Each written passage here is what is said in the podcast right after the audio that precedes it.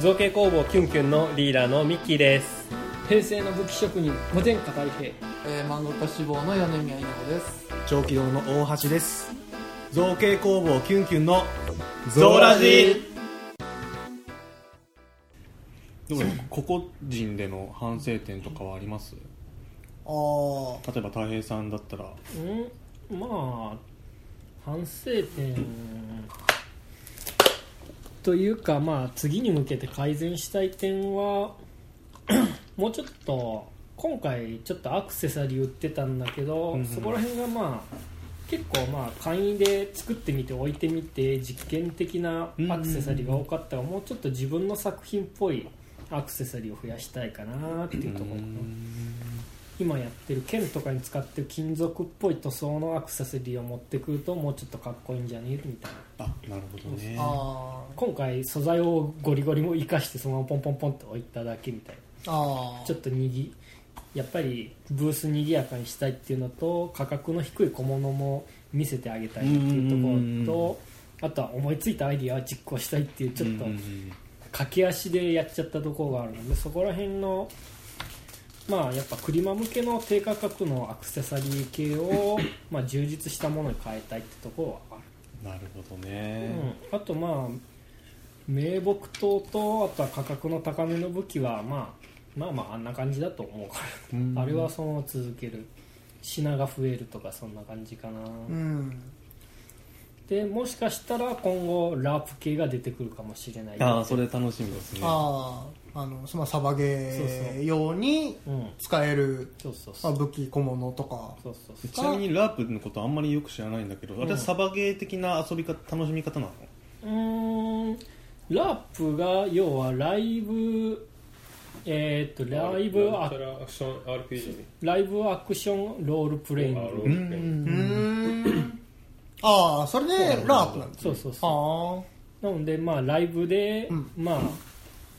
みんなで体を使って動かしながらロールプレイングするっていう、やっぱり要は武器と武器を持った戦士とか魔法使いとかになりきって遊ぶみたいなところがある、あ。ああ、なんか、外国でそういうのあるっていうのは聞いたことあるわ。うんもう、そういうの、あの、サバゲーとは違う、そういう系なんだ。そうそうそう、へえ。まあ実用ココスプレみたいなもんだよねそうですねまあああ。確かにこう殴り合って戦ったりもするけど、うんうんうん勝ち負けメインっていうよりはなんか多分、そのなりまあ、きやりっをた楽しむ。やったことはないけどあーロールプレイングって言ってるから多分なりきりメインなんだろうなってとこあそうなんだいやサバゲーだったらさあのいチームごとに分かれて戦ってどっちが勝ちっていうゴールが分かりやすいんだけどラープって一体どこを目指して遊ぶことになるんだろうって多分まだ分かんなくそてうさ装備とかつけて自分なりのキャラクターになりきるってところがポイントだと思うただ多分勝ち負けではなくてじゃあ掃除って脚本はあるのもしかしてそれは分かんないイベントによるのかもしれんしうんまだちょっと俺も知らんからさまあそうだね。うんま知あらん中に参加いするろいろいろいろあるんだろうし、そのラープって言ってるうんうと。どんうぞね、あの、テーブルトーク RPG みたいあうんライフロールねな。バクラがやってるやつみたいな。なんていうか、まあ、チャンバラ的なのが20重きを置いてるところもあるだろうしロールプレイングに重きを置いてるところもあるだろうから、うんそこはまあ見てみないと分かんないですけどものあによってもっとサバゲーに振ってるとこもあるかもしれな多い分ああなるほどですねあ。うん。ああうーん。いやあれは面白いなと思って、そんな世界あるんだっていうのをツイッターで流れてるのを見てさ、初めて知ってうーん。え、その明日行くところはね、そういうファンタジー系なのいやまあ、もっと。多分練習会って言ってるから、うん。まあ、どっちかっていうとチャンバラの仕方とかルールとかああ。あなるほどまあ、どういうノリでやってますよみたいなのいろんな人に広めるための会みたいなところうんだあ、広くそういう開かれた会なんだ。誰でも来ていいよみたいな感じでやって明日。るへえ。このまま俺が大橋縛って連れてっても多分問題ないわあ あ。なるほどなるほどうんへえ。対馬近いからちょっと観客的にも行こうかなって正直思った、まあ確かに結そうだ構ね見学自由だったと思うえこんなに、うんどうしよう行こう別にいいんじゃないそれで川コムの文具の宣伝してこいよ多分みんなメモ取ってるだろうからこれそうねこれあると便利ですよこれそうね配って使ってもらって証拠もたくましいな我ながらそのビジネス手帳にメモ取ったかどうか知らないなるほどね、そうだね今後はそういう系もね増でえてそいうくそうとそう結構あっちの方で、まあ、武器欲しいって人もいるみたいだし防具が欲しいって人もやっぱりいるわけで、はいはいはいそっちの世界に、そうだろうねうん、まあ、用途がはっきりしてると確かに買う人も増えるだろうそねう今置いてあるの何の用途っていうのがあるからねそうだね、うん まあ装飾品という名目で売ってるからね、まあなんかラープ武器かコス武器かっていうのがやっぱ大きいところっぽいねああほ武器を売る上でのくくりっていうのは、はいはいはいふ振り回すか振り回さんかそうそう最近見てて気づいたのはそういうことらしい、振振り回終わってから気づくっていうああまあまあまあそれはねまあだとしたら多分僕が作ってるのは今のところコス武器系だからあそうなんそうだだねまああのそ壊れやすいもんねそうそう素材的にもなんで作るとさそのラップ向きになるんだ、そうまあ多分 結構ガチな戦いですそうまああれんけど丈夫に軽量化よりも丈夫さが求められるってこと刃がねそういうのなのまあ結局多分殴った時に痛くない素材なんでウレタンフォームみたいなのがメインだったと思うんです、あーなるだほからそういうのがやっぱ型崩れしないとかそういうことでしそょうそう多そう分でシンもガル結を構こう動動画とか見てるとこう構えてる時にふにゃんってなる時があるかどでもねら実際どうなんだろう分かならんなそう分からんっていうか結局その団体がどのくらいまでを許容としてるのかっていうのをちょっと見てきて話聞いてそう逆にこっちからやっぱしなると格好悪いからここを補強したいなとか言えるのか言えないのかもまああー見てこないと分かんないしうんちょっとまあそこら辺本当やっぱりラープ団体につながらないとラープ武器って言って売るのは難しいかなっていうところうでんちょっと今回まあそうだね感じですね。そうやって確かにターゲット絞るっていう意味で、うんああなるほなどるねほどねまあ特撮とかでもね結構ふにゃふにゃってなるうんだってだってよくあるだってね剣はねしょうがないアクセルのベルトがこう前かがみになった時クシャッ ウレタン中継アクセルトライアルのベルトがまあ、まあライダーだってななんかこう硬そうなあれつけてるのくにゃってなったりそうね数週間とかアーマーあはとち結ょ構っとくにゃくにゃするよねちょっと慣れるっていうのはあスるけどーパータトバコンボの爪の間に透明なアクリル板入ってたそうなんだ昔あのデケードのさあのコンプリートフォームでさ、はいシャイニーあのアギトのさえっとシャイシャイニングフォームか、であの剣をさ、ん一緒にこう同時に動くんだけどさ、うん二人多分当時のやつがもうなくって、はいはい結局新しく急増してるからあ、あの二人ともフェラフェラのやつがさ同じようにしなるの がさそこまでこしっくりれあのもう残ってないんやみたいななかなかなかあれしなるの見てるとちょっと悲しい気持ちになるんですよだねからそういうこう見栄えにも強いたのかやっぱそのある程度そのねその実用性に重きをそこら辺はまあ明日ラープやる前から僕は研究してあそこら辺に武器とかたまにかかってるんだけどあうあん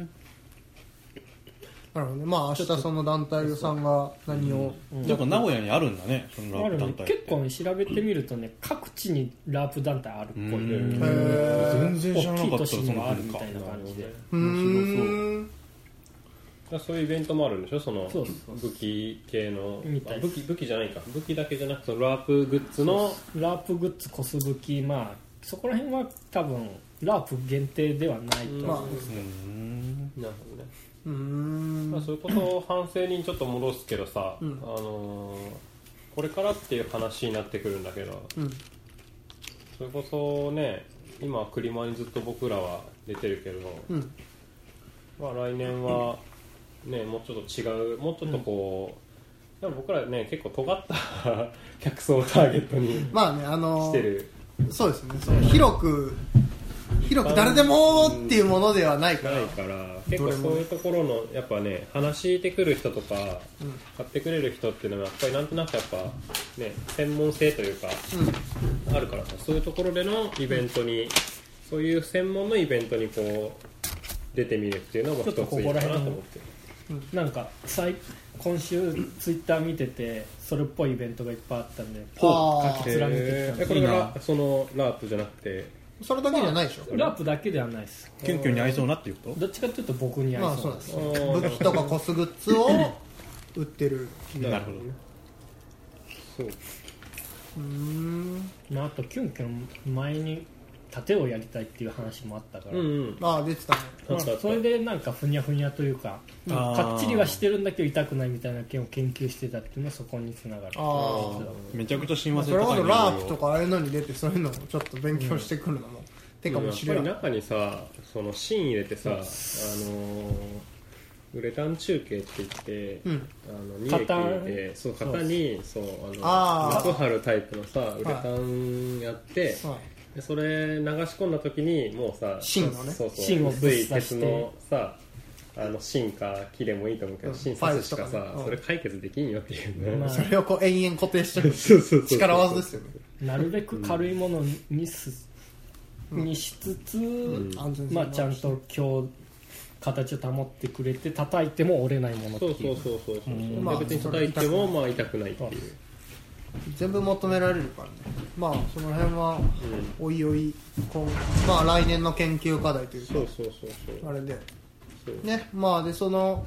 まあ、それにあたってやっぱクリマではやっぱりああのなんていうのそういう来るそれ目当てに来る人って本当に多分もうごくごくごく一部だからごく一部やっぱもっとそういう人たちがたくさん集まるイベントに出ると、まあ、お互いに実りあるものになるのかなっていうところを話してた、これ一つ実験作品なんですけど後ろの背は硬いんですけど叩くと歯が潰れるっていうなるほど素晴らしいなんか結構前に作ってなかったですかだいぶ前に作ってあで塗装したルックスもかっこいいしねこれ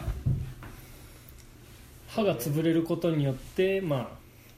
衝撃を吸収すはいするけれども後ろに骨組みが入ってるからしならないっていういいこうさわこれ多分さビニールテープだったじゃんそうっす竹シールだって無理だねやっぱいや竹シールいけると思うりいける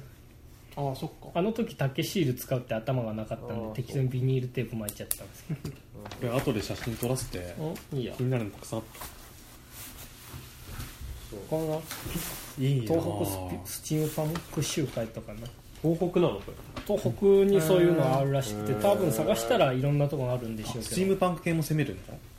まあでも近しいところは、まあまうあんちょっと好き確かにちょっと近しいとこあるっていうのと今回来てくれなさったお客さんの中にもねそういうのやってる人がいて、れあそうなんだクリマン結構スチームパンク強いよねあなんかこうあれ今まででしたっけなんかここに結構帽子っぽいの持ってきてた人でマスクかぶってそれる僕多分僕急速に入ってるあそう かあので時その後俺、あのブローチ会に行って、うんでそこで話をしてて、んなんかまだ企画なんかなんかそれツイッターフォローツイッターでフォーローされたしなんか話しかけてもくれたからねちょいちょいなんかあれがあるけどねなんかまたその人も、いいよあの近畿の方だよねうんへでーなんかそういうスチームパンクとかのイベントを企画してるみたいで、うん、あとまあお嫁さんがスチームパンク結構気になる感じの声からうん、そこ関わってくのも面白いかなってね本当にああえ俺だよねそうだよああなんかいろんな呼び方で呼ばれ るからキュンキュン全員配ま信あみスたチいームなパンクはねうんまあやっぱあの比較的こうなんだろううんあの誰もがグッとくるでしょ、うんジャンルとしても確立されてそれるしでねなんか相葉会行った時うも、んうん、車の偉いあの人がうん、スチームパンクは絶対来るみたいなことは言ってたと思ああまだ来てないの逆にいやままだだずっとあうるずっと来てるしあるけどね表立って来ないだけじゃないのそのうでもやっもうちょっとまだ盛り上がる可能性があるって思ってるねあへーこれからもっとどんどんファッションは自由になっていくと思いますよ、ぱりあもうちょっと日常にも侵食していくってこあとへ今はまだどっちかっていうとやっぱコスプレコスプレうオんコスプレチックタだねクとかそういう系の中でしまわれてますけどでも結構東急ハンズでさそれ用の展示とかやったりしてるんでしょ、ん名古屋ではないけど、っていうのはなんかちょこちょこ見るよ、うんやっぱ有名なね東そうそうシームパンクのクリエイターの人だっているしさだって明確な定義ってあるのスチームパンクってうーんいやあれ自体がもうあものう空想物語だからうん結構それっぽいうんささえあればそれこそ結構調べてるとえこれも入っていいのみたいなそういうのもあるもんねもう結構でかいでかいジャンルになってきちゃってる感がありますそよれこそファンタジーっていう、あそこまでその言葉まででかくはないけああどああああ箱はでかいですようんなるほどねもう勝手になんかあの仮面ライダードライブのさマジンチェイサーぐらいだったらあれスチームパンクでいいんじゃないと思ってんだけどあと大体合ってるあーえどうなんあれが全体の配色がブロンズっぽくなってたそうらそうそう完全にスでティでームパンクだやるとった多分もっとしっくりくるんじゃないまがまがしい造形とはまた違ううなんんかそこもねやっぱそれこそやっぱおのおのあって一応自分が調べた時はなんか生命体と機械的なものの融合的なところにポイントがあったような気がすねすトるランスフォーマーみたいななんかそれはまたなんか全然ちょっと話あ がれはそうですね違いますね確かに今の説明だとむっちゃぴったしきっちゃいますけでもど、あれでしょイギリスのあれでしょビクトリー、えビクトリア時代だっけ、うんだっけエリザベス時代じゃないの、うんビク、トリア時代のそのあの空想だってするんでしょ、なんかそんな感うじーんデジモンがそれに近いとかないデジモンのあのきメタル系のやつらがそれに近いとかないあまあー、なんか確かになんかうん何をどう言っても語弊がありそうだけどじゃあダメかもしれない基本例えるものがちょっと違う畑の可能性があるああね面白いですねスティームパンクは攻めるといいねお何冊か俺も本を買ってたからここにあるんじゃないかな,、うんあなん本か当そう僕もああるよあのよくさあなんちゃらの作り方って買ってるけどさあーあの中に多分ね特殊メイクの、うんえー、と特殊メイクの作り方みたいなやつで、あそれにやっぱあのスチュームパンク系の作例がの載ってた気がするあーへうーん、今後は俺もなんだいよいよなんだ仕事辞めてんうん3ヶ月ぐらい暇になるからその時に 3D プリンター買って歯車的な部品とか作ってスチームパンク的なデザインとかにも手が出せるようになるぞとは今思って買うんだもう買うよフィギュアは入ってるねなんかこん昔見た時はもう10万20万いかないと買えないなって思ってたんですけどうん最近調べるともう10万以下で結構家庭用の買える感じになってきてどんどんやっぱ一般に普及するに従って値が下がってるらしくてこれはもう買えるぞってなってきたんで買いますまあ、それがただやっぱ原料を手に入れなあかんもんでまあ原料は高いねうんまあまあただいやそれそれがだからそのすぐ生産が中止になっちゃったりすると面倒くさいから、そこら辺が難しいっていうのは聞く、ああそうだねなんかどんどん発発売してはお片落ちしてっていう入れ替わりが多いからね、プリンターと一緒だからさうんまあなるべくまあまあ大きい系のところって感じかなすごいじゃあまた何かお願いするかも、うんまあ別そうにけど僕もデータは作ってるからああそうですよね、うん1分の1のフィギュアのパーツをたくさんそうそうそう分割ね1000パーツぐらいにすりまゃあまあまあえリーダーもか CAD を操作して 3D データをってことで稼働すじかゃないと思うんだけどそこ 3D CG ソフトっすね CG そうそうへー使えるように今練習中でマジですだって僕は結局久蔵君とかもあれもともとはあれ 3D であそういえば言ってましたね、そこから展開図書き起こして、そうあのクマちゃんはねそうあと一応クマも 3DCG だし元は僕はこれががっつり CAD やって武器の部品をう 3D プリンターで打ち出して型取ってそっから量産とかまたは 3D プリンターで型自体を制作とかもできあまーすそういう使い方結構あるんですすよごいなるほど、 3D プリンターだとどうしても生産に時間がかかるんでうん、型自体を作っちゃってあとは流し込みでパッカンパッカンやるなるほどねこんな強度あるのそれはものによるっすあとはまあそんなにパワーかけなきゃってところありますあーまあプラスチックだもんね完全抜けこ勾配それはもう完全抜け勾配はまあ一応仕事なんで 今そういう仕事なんであなるほどねなんか僕やっぱりあのー原型は原型っていうかその原型を 3D で作って、うんで表面処理までかけちゃって、うんで今の今結構フィギュアで 3D で作ってる人たちみんなそうやってやってるけど、うん原型を 3D プリンターで出力して、うんそうっすでまあ、結局ひょ普通の、ね、ガレージキットとかと一緒でうん表面処理までしてでシリコンで型取ってる、うん、だからその今までのそのスカルピーとかさあーバンドで作ってんのかそうん 3D プリンターで打ち出してうんやるのかっていう原型をやるのかの違いでさ、うんまあこうフィギュアとかだとまあそうっすねうん僕がまあ、形は複雑やそうっす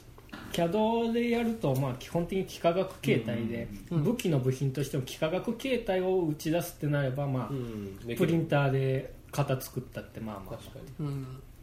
ちょっと大きさの制約はどうなの、大きさの制約はそりゃもうもちろんプリンターのうん、性能によるけれどもあとは打ち出したものをくっつけるくっつけないとかもできるし自分であー、うん、なるほど分ねあとは割して出すっていうのうんあとは穴開けといて棒通してうん接着するとかもできるし、あ補あそういうこと強ですね式うんそこら辺はももう工夫次第で何とでうもそなのる自分の発想次第でいろいろできるか 3D プリンターなるほどね、いいね 3D プリンター、んいやこれは夢広がるな一気に幅広がるねまあ、あとはちゃんと使いこなせるかどうかってところだね結構あれなんかミスプリとの戦いだってのも聞くしね、プリンそトう結構だからもう本当にやっぱ最初の我々のイメージだとさもう CG で作ってスイッチポンでもうすぐ出るイメージだけどやっぱ結構そのなんかくしゃったり細かいところがダメになったりっていうののエラーがあることはあるらしい、うんあんまりちゃんと調べたことはないけど、置くところがふにゃふにゃだとこうプリンターが動いてる間に揺れてとかああとはいはいは気温によってはこあ固まんうない形形によってはふにゃしなっちゃったうりんひけそりが出たりっていうはあはねああ難しそうだ、ね、あとまあ積層ピッチはやっぱりある程度限界があるんでし縞模様が出てくるっていう、はいはい、うんああ、うんね、それはよく聞くよっていうか見るよね、う見るん見でるもまあやっぱり自分が考えてるのは結局幾何学形態はじもうちょっとこうそういうのからは不利になるうんだよねだフィギフィギュュアアととかかのこうポねーズ取らせると一気に指ないじゃんああなるとほどかあの髪の毛結構 CG で画面で見てるからさあできてると思ったらそのそこの部分裏返ってるとかさあああデータのミスあはいはいはいもうそのまま出しちゃうからあそあれは難しいっていうのは聞いたことは ーで1個出力するのに結構時間かかるからそういった修正も結構意外と大変そうですよね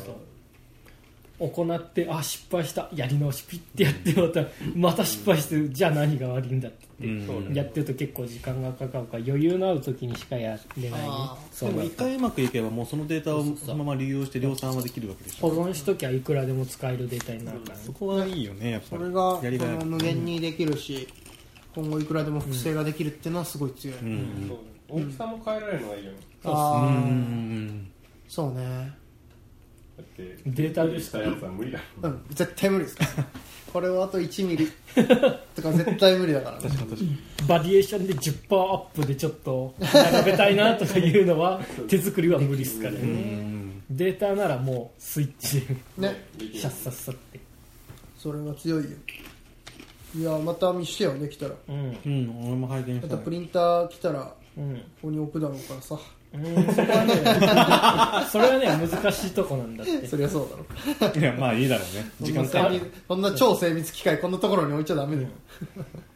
あ確かに確かにあとちゃんと床が水平取れてるところがなるべくいいからねでもここダメだよここなんかこは床床微妙やん怪しい怪しいところだらけだから一回ビー玉ザーってやる昔のよくやったんだけどそもそも全体的にこの貼ってあるフロアマットが怪しいっていう数字まあそこ疑うんだ半分手作りだ なまあ誰本当みんなどの家も誰かが手で作ったんだろうけどさ話は戻るんですけど、あの今後新しい展示会にも出していくって言ってたじゃない,、ですか、まあね出店頻度的にはどれぐらいを考えてるんですか、うん何ヶ月に1回ぐらいがとか、今はどんぐらい今まあでも期間が空く時は空きますけど8月はラッシュだあーそうだしな夏が多いけど、でもあれじゃない、まあえっと、5月今年に限ってや5月五5ポンポンポンって言ってたんで2月に1回ぐらいは出てますあでも結構な頻度で出してますねうん5そうだね5688 5688 89がなくて10、 10そうだね1012か、うん、うん、まあ、2つに1回ぐらでいこっから毎年結構冬の期間はねあ開ーくんだけど、そうまそうあちょっとそれはまあ年明けてからうんうんちょっと考えてるのもあるもんで、あそうなんだそでもそうやったらやっぱ2ヶ月に1か、ううんまあ、場合によってはその、ね、作ってるものをそのままね利用するから、うんうん月一でも実質のペースでいくと月なるほどね1になる可能性は、まあある、まあ、イベントによってはあるかあもしれそなういですよね新しいの増やすってんだったらそれは頻度上がりますよね、うんまあ我々ものは増えてきたしねうんそうですねまあ結構その物の種類も増えてきたけどやっぱ、なんだろうその一種一種類一種類のがいくつもあるからさ、うんうんうん一応こう展示で並べてそのみ一応見れる今まではその10種類あったらそれが1個ずつとかさうん点でバラバラのものしかなかったもんでさこう並べた時に生えないただだからただ並べてる感が今まであったんだけどそれこそやっぱりバリエーションも増えたけど、その1種類1種類がたくさんあるようになってきたもんでうんでそれこそねあの太陽君だったら名木とシリーズだったらその同じフォーマットのそうで種類違いだからいっぱい並ぶし缶バッジだったんで、できたもんでさ、うんうんあれ並べれるしでもそういうのができてきたからまあ、てんどういう展示会行っても比較的映えはするんようになってきたもんでねそうなんだよある程度フォーマット沿ったの並べないとねそうそういうのが分かったか らねこう何度かの経験でうん名木刀もね最初本当は前のイベントで黒いの出てるんだけどねそうそうそうだからそれは1本だけだったもん1ね本だけなので完全に埋もれて見えなくなってるねあれ武器の中の1個だっそたもうんねそうそやっぱそれをね1個抽出してやっぱ並べることでうもういろんな人がかなり食いついて見てくようになったかね、やっぱそういうのがらね手に取りやすいし分かりやすいしう、んううんんなるほどねまあ、チョコモンも今後なんか塗装のバリエーションをね、うん増やしたりああなるほどですねねそういうのができてきたし、うまあだから利用もできるしねうん急蔵君も商品展開が増えていく予定だしねああまあグッズはね今回ちょっと時間がなくていくなったけど、そうですね一個残念でしたねそう前から聞いてたやつあがっても、うんあってもどこに並べたんだって話は、ままあ、あ若確か干ね若干にねね荷物そうそうそうそうはあれだけどグッズができりゃまあそれに伴ってブースもできるし、うんとかな、まあま俺の方も今回半分にぎやかしで置いてるもんもあるかなちょいああうんいやでもああいうあの感じがやっぱこう、なら商品なら売ってる感は出るよねすごくまあなんかこうまあどれも一応俺は本気で作ったやつなんだけど売る気があったかどうかが怪しいってだけで、まあねそれまあどれも並べるのは賑やかしで並べちゃいるけど枯れ木のにぎわい的なところはあるあでも今回ポップも多かったでしょそうそうそう今回そこら辺もねーあーだおいぶ客さんからしたら見やすかったと思うよまあね物が整理されて文字情報も見やすくなったうよねんやっぱりブースという土台をまあフォーマット一新したからそうねそう今回展示することを前提で ちゃんそうとだねフォーマット作ってるからねそうそうそうそうちゃんとこう売ったりそう見せたりすることを前提に土台作られた土台だからね今までそういうのを前提としてなかったから なぜだって一応なんかこんな感じでここ組み立てりゃなんかいい感じに物が見せれんじゃねっていう雑なちょっと設計だったが今まではなるそほのどね辺のまあ 3, 三回分の経験が裏打ちされたから、うんそそううなったんだなもんであれだけモリモリにしてもちゃんと人に伝わるブースになったねうんそれは良かったそれはなかなか研究の成果であうる、んうんまあ今後、まあ、来年はちょっとうん他都市のイベントにもうん出ようかなって考えてるけど、まあその時はその時でねちょっとビジターのフォーマットを考えていかなあかんのはあるけどね、うん毎回あの感じではやっぱ出せないから、やっそうだねぱ栗はねそれこそ東京のイベントとかだったらさあんなブース ブースもっとちっちゃいしもっと高いしみたいな距離もあるそうしそうあとそうねそうだ紹介されたイベントこれだね6月に「黄昏市場」っていううんどフういうァイベンタントジー系のイベントへでーラープ団体主催らしいんだけほど、ラープ武器とかコス武器とかあー並べれるんじゃねって言ってうんさっき言ってたあの仮面かぶってる人に教えてもらったえー、それはどこでやるのうんとねどこだろ愛知県ういや愛知じゃないね絶対うん関東圏黄昏市場西西区民センター西成じゃないですか西成いやあ大阪じゃないなるほど大阪だったらギリ行ける範囲かなもしかしてあ日本大阪って書いてあったここにああじゃあやっぱうん関西圏多分関西圏だねまあ大阪だったら東京よりは近いしな、うんうん全然そ行うきやすい我々的にはだからねまあそっか毎年行きますしねあ本当北音だ楽祭で完全に大阪市立だああうんそこでやるらしいっていううーんだからまあそんな感じでちょっとまあ,、うんあの他都市のイベントも、まあ、来年は考えてるもんで、まあちょっと賑やかな都市になるのではないかなとうんあちゃんと説明書いて当イベントはファンタジーの一時創作イベンあトなるほどねうんいいなうん全然そういうの知らなかったやってるってそう俺も全然知らなかった 調べると無限にあるよねそうほんまに意外と武器売るで調べてもなかなか出てこないから難しいんだよそれはもうだってこれはもう密輸の そうなんです そよれもうマークされるから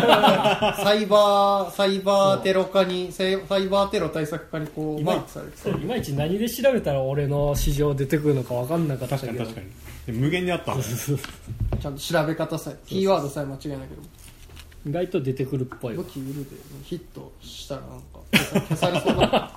そんなイベント僕も来年出たイベントがあってさ、4月の末にあるあの創作上の生き物を、ああ言ってましたねあ現存しないものうんがテーマのさ、名古言屋ってでましたね